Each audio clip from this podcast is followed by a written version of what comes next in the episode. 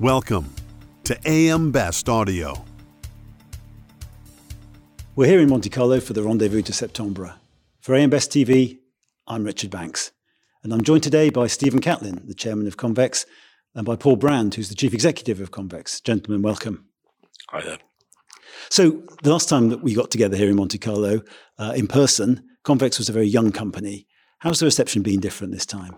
Well, it's quite early in the conference so far, but um, you're absolutely right. Um, last conference that was here, Convex was about four months old. Um, and we were very much explaining what our pitch was and what we were doing. Uh, this time, we don't have to do that. Um, and uh, I think we've been very fortunate over the last three years as to how we've been accepted by the marketplace. Yeah, I mean, I think there was a lot of support back in 2019, but also probably a little bit of skepticism. You know, why is now a good time for another carrier to come to the marketplace? You know, what are you going to do? How are you going to be different? Whereas, you know, we roll forward three years and Convex is very well established. You know, we're definitely part of the fabric of the market today. And it's a very different operating environment now than it was three years ago, even from it than it was a year ago. What are the lessons do you think that we can learn from the last three years or so? Well, I mean, the challenge of COVID 19 and virtual meetings, um, I think the industry got through it um, remarkably well. But that's all we did was get through it. I mean, for Convex, we had to employ 250 people virtually, which is a, a new and unwanted experience, frankly. um, we found that we are so much better in the same room together. Uh, it's much easier to be collegiate. It's easy to have fun, which is important, and it's easy to have constructive conversations.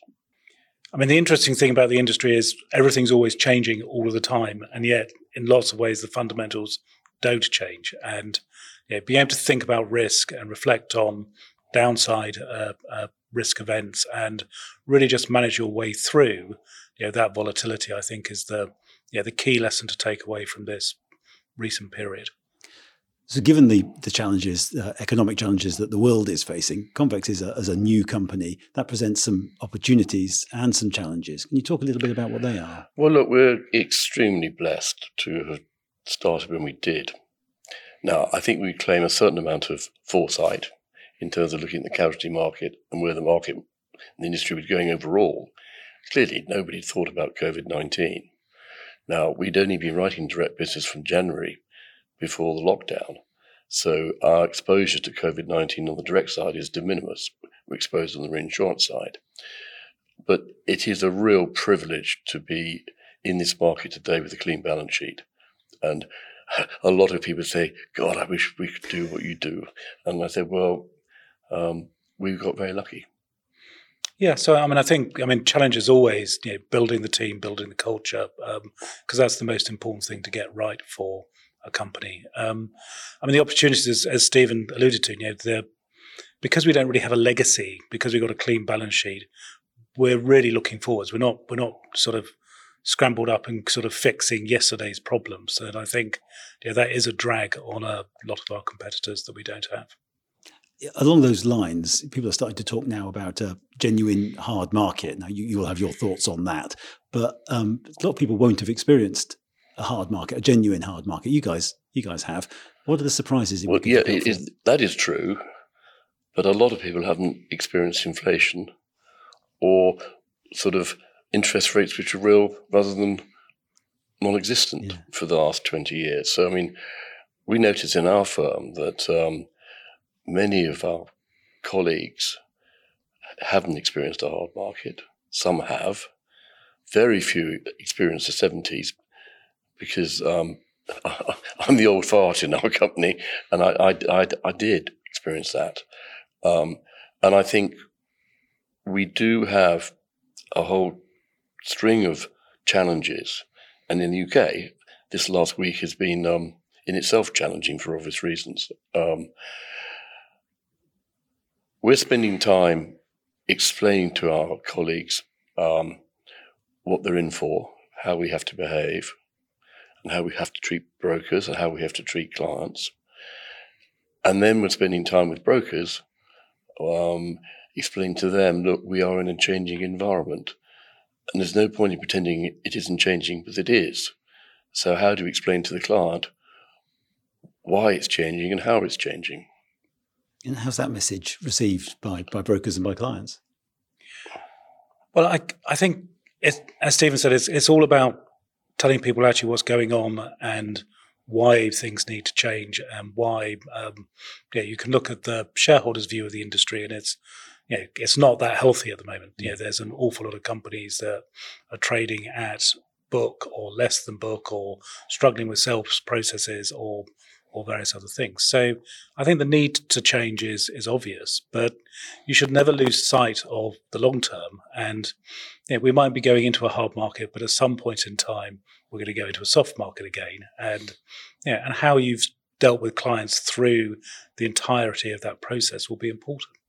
We helped ourselves actually by doing the second capital raise within 18 months of the first. So we got $3.2 billion. Uh, and to get that out of the way, um, because we knew we had to do it at some point. and I've always worked on the basis of bird in the hand's worth two in the bush, to actually get it done. And now having all our focus on the future has in itself been immensely useful. And frankly, it's a magnet. I mean, the size of our startup is the biggest in the world ever. And we're very fortunate to have achieved that. Now we've got to make damn certain we make the best use of it. So you talked about your capital raise there. It's a, it's an interesting question. How what's the the attitude of uh, the investor community now towards the insurance industry? Do you think? Oh, it's it's well, we did the second raise by the end of 2020, wasn't it? Yeah, exactly. Yeah, end of 2020. I think a year later, um, it, the stance of investors had changed quite a lot. Um, and we've had a couple of conversations this morning with people about, you know, it is actually important for the industry that investors start to believe again in the P&C business. At the moment, some are losing faith completely. And, and you can understand why in terms of the results. Yeah, I mean, I think, I mean, the investors, they don't like things if, if they're not explained to them uh, correctly. Um, and so they've seen more volatility than they expected to see.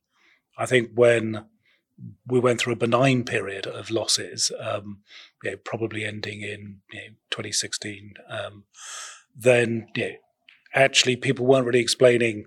Well, actually, we've been lucky as well as skillful during this period, um, and now uh, it's much harder to um, to persuade people that you know the negative volatility they're seeing is uh, something that the industry really has its its arms around.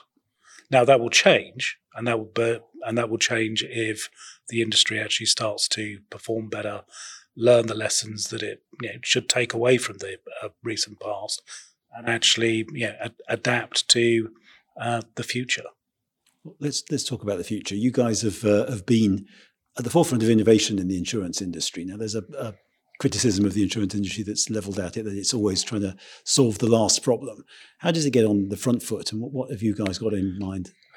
The industry historically has been very reactionary and hasn't been proactive.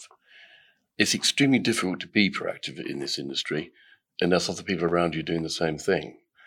But look, we have got challenges now that we haven't seen before, um, quite apart from inflation, raising, rising of interest rates.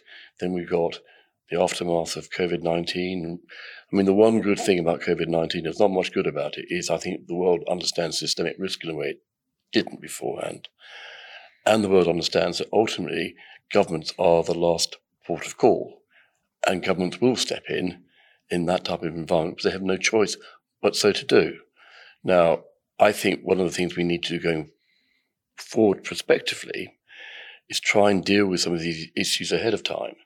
So, for example, as you know, Pool Re um, has been in existence since 2003 and has been a very successful public-private relationship in the UK. TRIA, likewise in the States, they have to be different with the different jurisdictions. But I certainly, for one, would like us to start thinking about the future, recognizing we've got systemic risk, pandemic, cyber, not yet becoming climate risk, to name but three. And are those those areas of, of business that perhaps ripe for government intervention? I don't like the word intervention. I prefer the word partnership because the solution here is public private partnership. So we're honest with government about we, what we as an industry can do and how much capital we can deploy. And they're, in, they're honest with us as to what they can do. Um, I, I'm a firm believer that we can be first loss for these situations for government. I'm a firm believer that the insurance industry understands risk, risk mitigation, risk aggregation better than any other industry. Um, and we should be working with governments on the way through. The trouble is, governments are have their people run governments often are only there for five years. So trying to get a politician think out 10, 15, 20, 25 years is exceptionally difficult. And it's a sort of flaw of a democratic society. That's probably not one that we're going to uh, solve around the table in Monte Carlo. But, gentlemen, it's been a pleasure talking to you. Thank you very much indeed for your time. Thank you. Thank you so much. Thank you, Richard. For AM Best TV, I'm Richard Banks.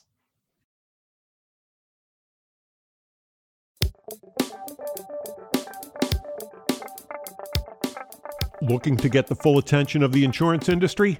We have the platforms that will do just that. Whether it be AM Best TV, AM Best Audio, Best Review Magazine, or Best Day. Find out more by calling AM Best Advertising Sales at 908 439 2200, extension 5399, and have a great day.